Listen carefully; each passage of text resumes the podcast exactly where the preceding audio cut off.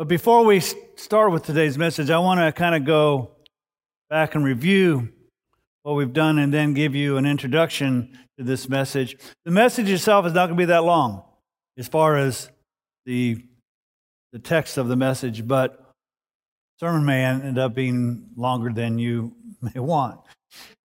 The, the situation is this, is that we started this study of the life and ministry of Jesus the Messiah, going back to the fact that his beginnings didn't start in Bethlehem, that he was God, is God, and he was the Word, and the Word became flesh, and that everything that was created was created by him and for him, and he sustains everything. And then we took a look at his announced conception and birth, and how he uh, came to be, if you will, fully human and fully God.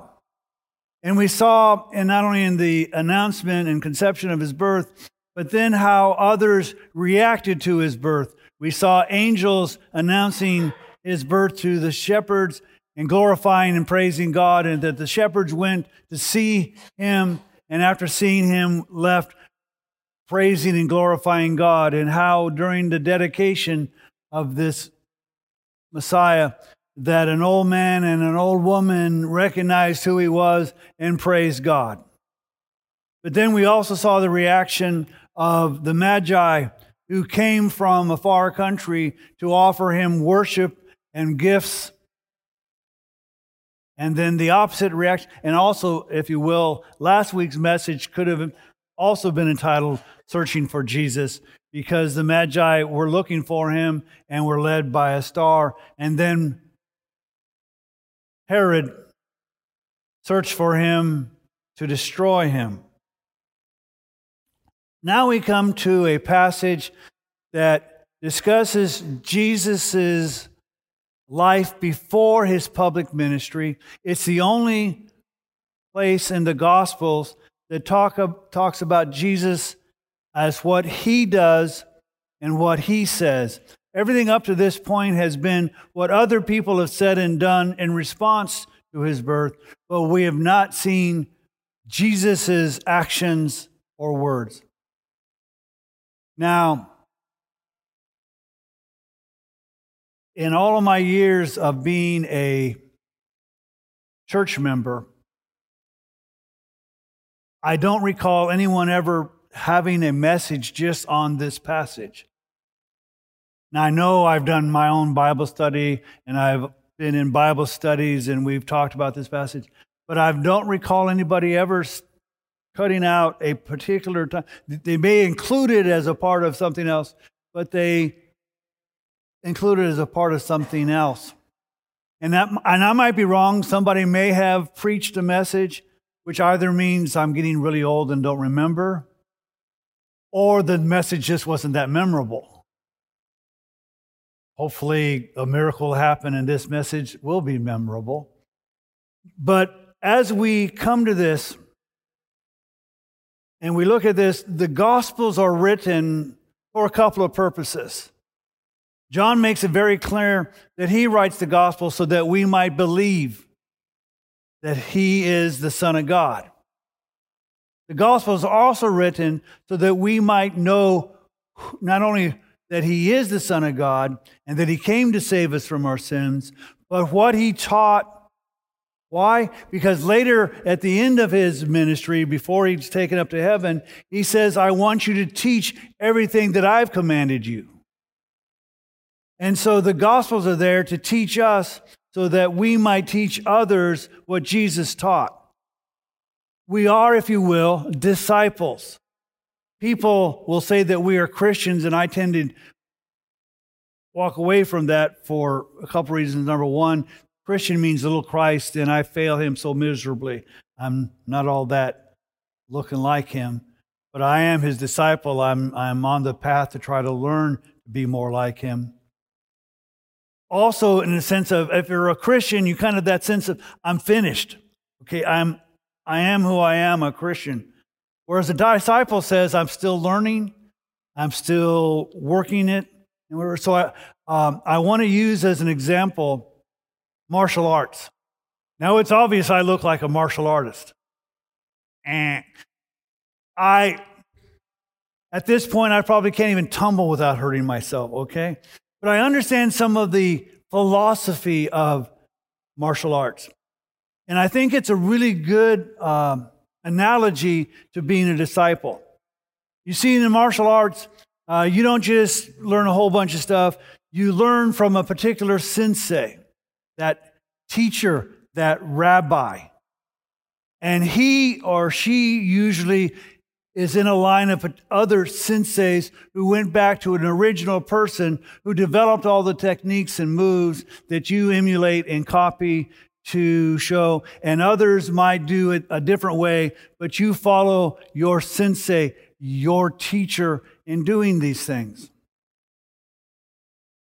There was, if you will, a, um, a woman who became a master in, in China as a uh, martial artist who, because of an invasion of China, uh, sought to fight the invaders, and she developed her own techniques and and fighting of martial arts. She would observe animals like snakes and lions and whatever, and she would develop her moves based on that. But she understood something. She had a philosophy behind her techniques. Her philosophy was this I'm not bigger than most of my opponents. I'm not stronger than most of my opponents. I am not going to be faster than most of my opponents. So I need to do something to, to accommodate those weaknesses. And her philosophy was I'm going to be aggressive and take you out quickly. Now, if you've ever seen martial art movies, there's a lot of action. They're fighting and they're fighting. And I, and I even commented, I think I, I saw one this week and I, I commented to my wife. I always think it's interesting in these martial art movies, the, the antagonist and protagonist and they're fighting it out. And usually the antagonist is just beating those snot out of the, the guy who's the hero, right? And after he's beating the snot out of this guy, all of a sudden he finds somehow this inner strength and he's able to defeat the guy who's just been beating him to a pulp. And I, and I always want to go, if you can't beat him in your best time, how is it that now you can beat him? So this particular master of China, this, this woman, said, I don't want a long fight because I will lose a long fight. I'm going to take you out. So I'm either going to kill you quickly or incapacitate you quickly so that you're done. Jesus has, if you will, as he teaches us, certain principles. Unfortunately, the church has, and Christians have been given the idea that we have a bunch of rules. You're to do this and not do that, and it's a whole bunch of rules. You know, you, you can't play cards, you can't go to the movies, you can't dance, you got to go to church. You know, there's all these things you got to do, all these things you can't do. Jesus didn't teach a bunch of rules, he taught a bunch of principles. I'll give you an example. Jesus said, it's not about whether you work or don't work on the Sabbath. It's about doing good. And when you have the opportunity to do good, it doesn't violate the Sabbath. So, to use the martial arts aspect to Jesus, if you will, the world, through anger or evil or whatever, seeks to punch you, you block it with love. You strike back in love. You love your enemy. You love your neighbor as yourself. You love one another as I have loved you. So Jesus taught a principle. It's not a matter of, well, do I do this or do, do I do that? It's what do I do in love? It's not rules, it's principle. And so Jesus, as a boy, before his public ministry, before we start taking on a whole bunch of things about what he teaches and doesn't teach, I think we miss something if we just blow by this narrative because I think it's instructive on certain things. And so it says this in Luke chapter 2, starting with verse 41. Now his parents went to Jerusalem every year at the feast of the Passover. Right off the bat, it tells me something. And when he became 12, they went up there according to the custom of the feast, and they were returning after spending the full number of days. Every year, Mary and Joseph went to Jerusalem. Now, the law required only the men to go to Jerusalem for Passover, but the family went. They were both doing above and beyond what was required of the law, but they was as a part of their custom and action was to go to Jerusalem at the feast of the Passover. They did so every single year to Jesus' 12 years. So we see that Joseph and Mary, along with Jesus, are observant Jews. Now, as observant Jews, it wasn't easy for them to go to Jerusalem. Now, most of us arrived here either two ways. Some of you walked, some of you drove your car. Those of you walked probably didn't walk more than 100 yards. The rest of you drove your car. But when Mary and Joseph and the family went to Jerusalem, they left from Nazareth to go to Jerusalem, which was some 90 miles. It would take a few days to get there. They would then have to find places to stay for the full feast and then return 90 miles. You think coming to church is difficult. But they were observant. They took God's word seriously, and he said the males are to come every year at the feast of Passover. And so not only did the males come, but the family went, Mary as well. And after they returned, after spending the full number of days, the boy Jesus stayed behind in Jerusalem. So he's 12 years old. And he's in Jerusalem alone, apart from his family. But his parents were unaware of it, but supposed him to be in the caravan and went a day's journey, and they began looking for him among their relatives and acquaintances. And when they did not find him, they returned to Jerusalem looking for him. So they just kind of assumed that Jesus was going home with them. They didn't double check. He's 12, he's old enough, he's whatever. And so at the end of the day's travel, which could be as far as maybe 20 miles, they determine Jesus isn't there. Now, if you've ever been a parent and your child is missing, you know the panic that sets in. I know it personally. I'll tell you a little story many, many, many, many, many years ago when my son was probably eight, nine, ten. He was playing football and he had a sleepover with some of the teammates. And that was on a Saturday night. And Sunday, I was having to go to Dallas to be a part of a annuity board meeting. And Kimberly, my daughter, was having a cheer competition. So my wife took her to the cheer competition. I picked up my son from the sleepover, took him to my office to do a couple of things, and then was going to take him to uh, his mom, and I was going to catch my flight to go to, to Dallas. Well, when we got to my office, he said, Dad, I need to go to the, to the bathroom. And in my office, it was a kind of a two story uh, business condo looking thing, and there was a bathroom outside the office comp uh, inside the building, but outside the particular office. And so I thought nothing of it, and, and he went. I did my few things, and I went out, and he wasn't there. Went to the bathroom, and he wasn't there. I went to the parking lot and he wasn't there. And I began to panic and be extremely worried that some terrible person stole my son. And so I called the, and I don't know which order, I know I called the church to ask for prayer, and I called the police.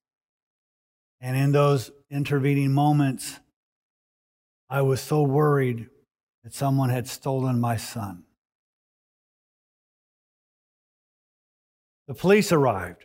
Now, in my office at that time, there were two doors. There was a door where you would go in where the, the staff and the attorneys would go in, and then there was a door where you had the reception area, and then you could go in. My office was down the hallway, and in kind of inside there was another office, and then there was a library, then there was an office, and there was a place where the secretaries and whatever did their work. And so all this time I'm looking outside, screaming Joe, screaming that he might hear me, and nothing. And the, when the police arrived, I went to explain to them what had happened. And when I went through the door of the second door where the staff was, you could look straight into the other office, and there was a couch. And there was my son laying on the couch, fast asleep. He never heard me as he was so tired from the, uh, the overnight that he just, and when my son goes to sleep, nothing wakes him. Not fire alarms, not anything. He was, he was dead to the world. Now, at that moment, I could have been embarrassed because I called the police, I called the church, and whatever. But I felt if my embarrassment was the worst that happened, I'll take it. Because my son was never lost. Those were just a few moments, maybe a half hour at the most, of this desperation of not knowing where my son was. They went a day, assuming everything was fine, but now they're having to come a day back. And they're going to, as we see, spend a day looking for him. Can you imagine the panic that they must have felt? And when they did not find him, they returned to Jerusalem looking for him. Then, after three days, they found him in the temple, sitting in the midst of the teachers, both listening to them and asking them questions.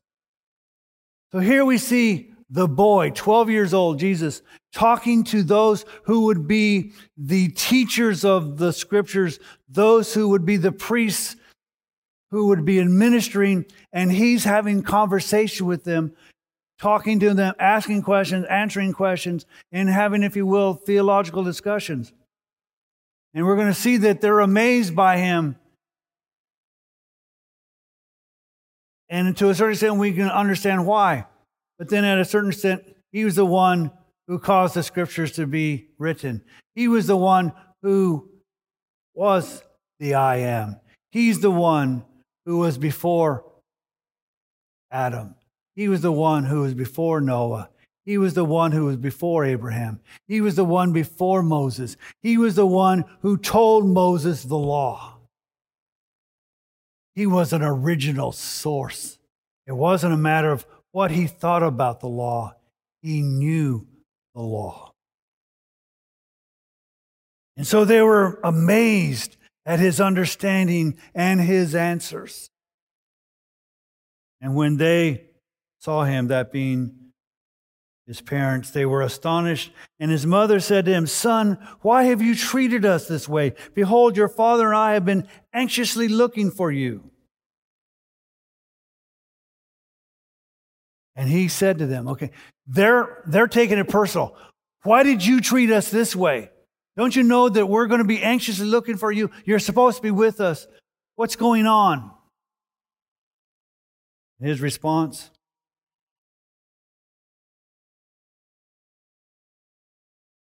And he said to them, Why is it that you were looking for me? Did you not know that I had to be in my Father's house? Jesus says, You're looking in the wrong places. Why is it that you're looking for me? This is where I must be. This is where God had called me to be. And first off, let me say that you'll hear people talk about, well, when is it that Jesus figured out that he was the Son of God? He knew well before 12 years old. And he corrected his mother Joseph's not my father. I'm in my father's house.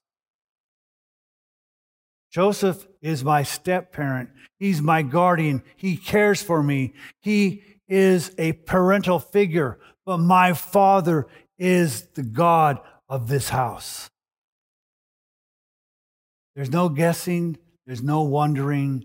He knew who he was. And then he tells them, This is where I must be. So if you're going to look for me, look where I'm going to be. There are a lot of people who will justify not coming to church by saying, Well, I can worship God in the mountains, or I can worship God at the beach. And yes, you can. Even the scripture says that the heavens declare the glory of God. And we can go to the mountains and see their majesty and praise God. But I suspect those who say, I can go to the mountains and worship God, don't go to the mountains to worship God. They go to the mountains to ski. And when they go to the beach, they don't go to the beach to worship God and to see his power and his might and his expanse. They go to the surf or to lay on the beach and relax and, and get a tan. They're not really looking for God. The best place, and I'm not saying you can't find God out there, but the best place, the best place to find Jesus is in his father's house. And that's, guess what, gang, is here in any other Bible believing church. I want you to think a moment when we think about coming to church and what a difficult ordeal that is, and that we're tired and whatever. It kind of reminds me of the of the of the story of the of the 45 year old man who was sleeping on Sunday morning in his mother's basement. It's a problem in and of itself. And his mother comes to him and says, Why aren't you up? You need to go to church. And he goes, I don't want to go. She goes, Why not? He goes, I have three reasons.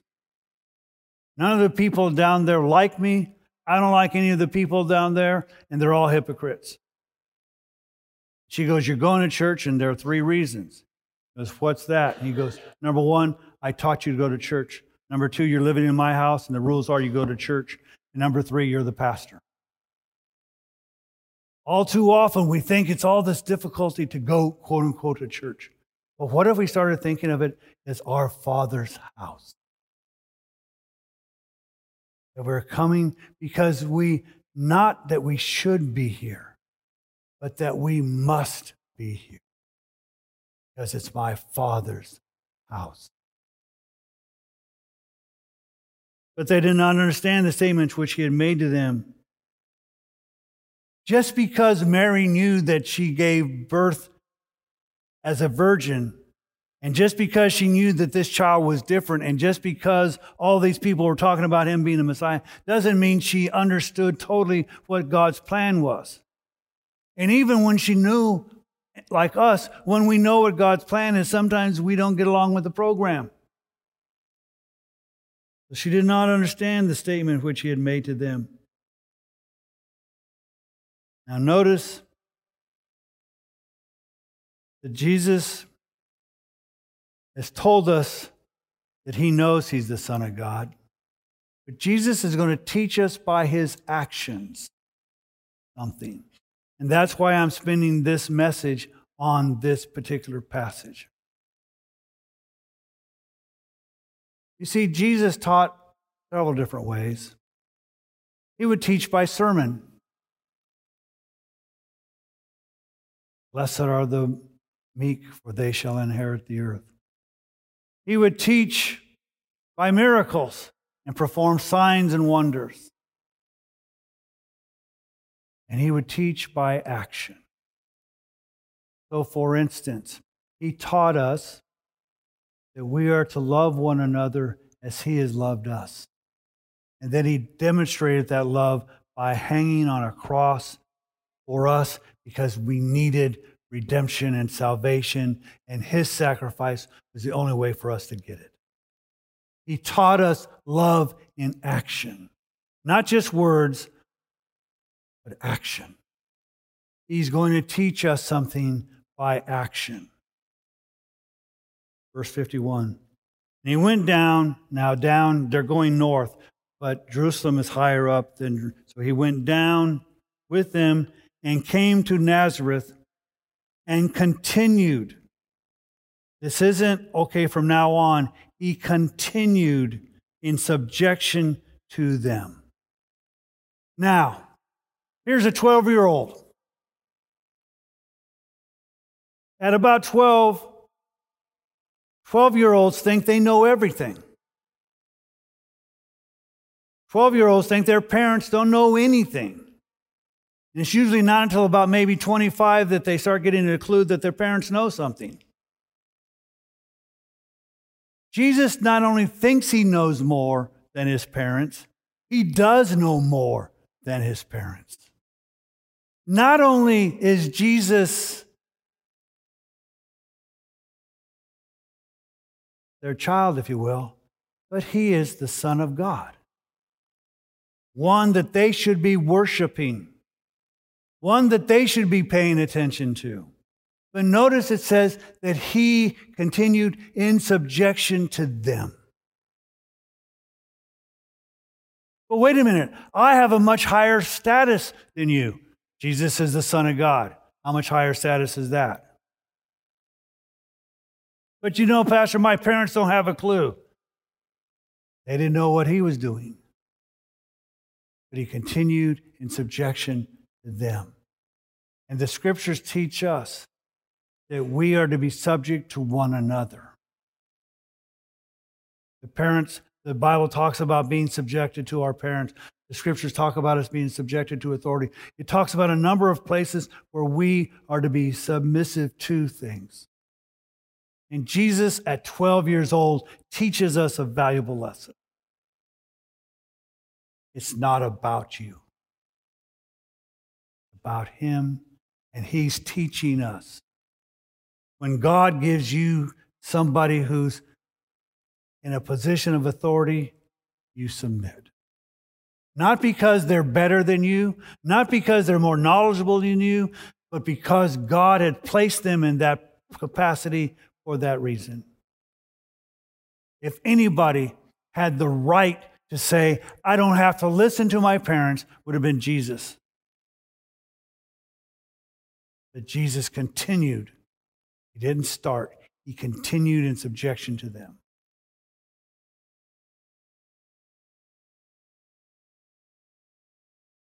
How awesome would the house of God be when we came and assembled ourselves together?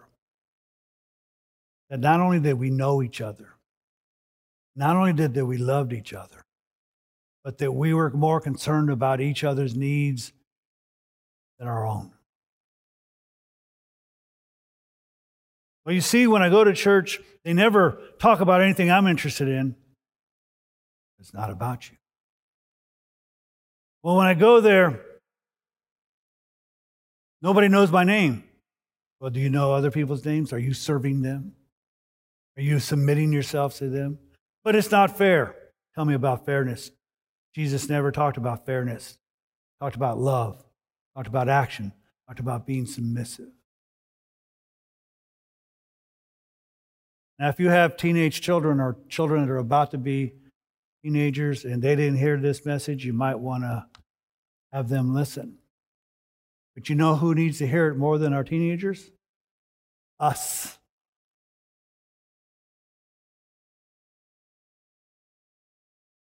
Because I need to submit to my Father much more, and, not just my Father's in heaven. I'm talking about my Father in heaven. And we need to learn not just receiving love, giving love. Not just expecting honor, but submitting ourselves to one another in love, in grace, and in preference. A 12 year old, as Jesus will later say, out of the mouth of babes,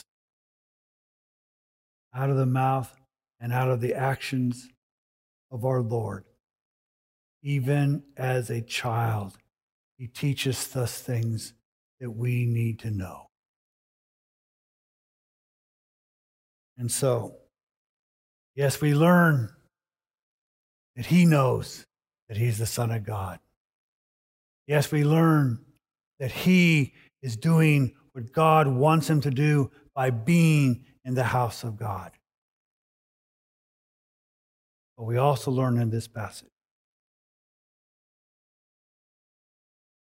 the King of Kings and Lord of Lords submits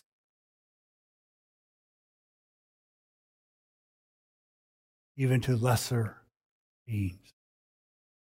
And if he did so, then we should as well understanding that we have a good, good Father.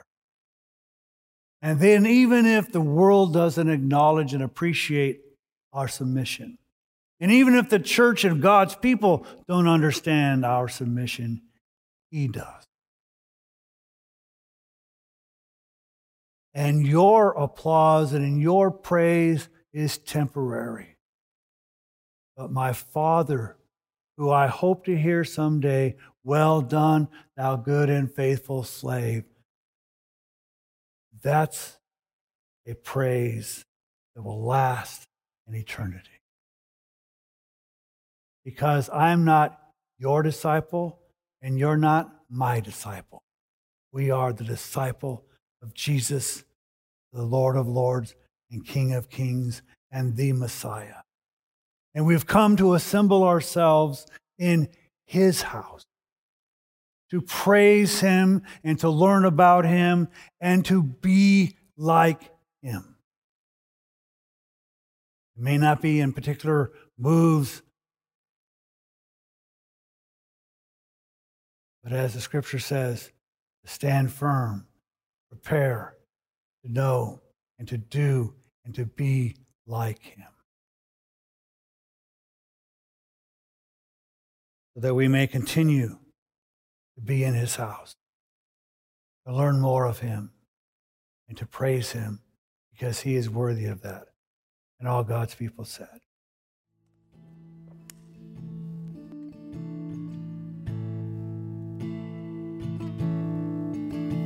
Oh, thousand stories of what they think you're like, but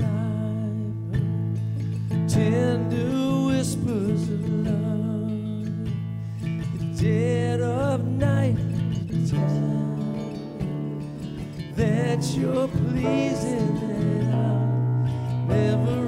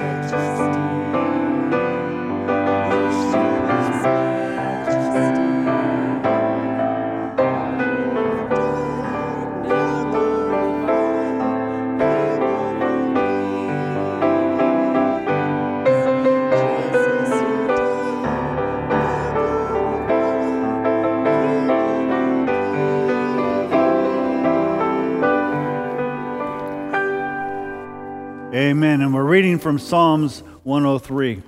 Bless the Lord, O my soul, and all that is within me. Bless his holy name. Bless the Lord, O my soul, and forget none of his benefits, who pardons all your iniquities, who heals all your diseases, who redeems your life from the pit, who crowns you with loving kindness and compassion, who satisfies your years with good news, or with good things, so that your youth is renewed like eagles. But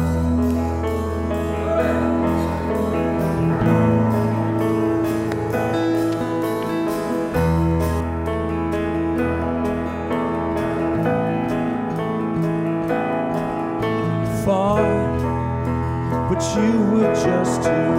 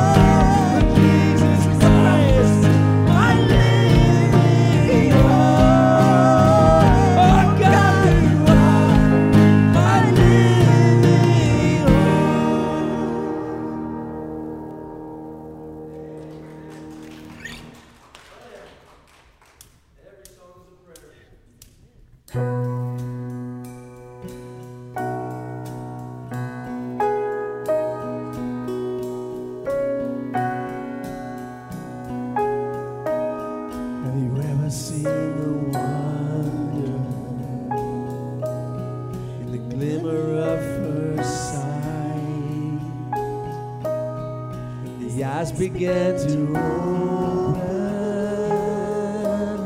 and the blindest meets tonight. If you have so saved, I see the world in light.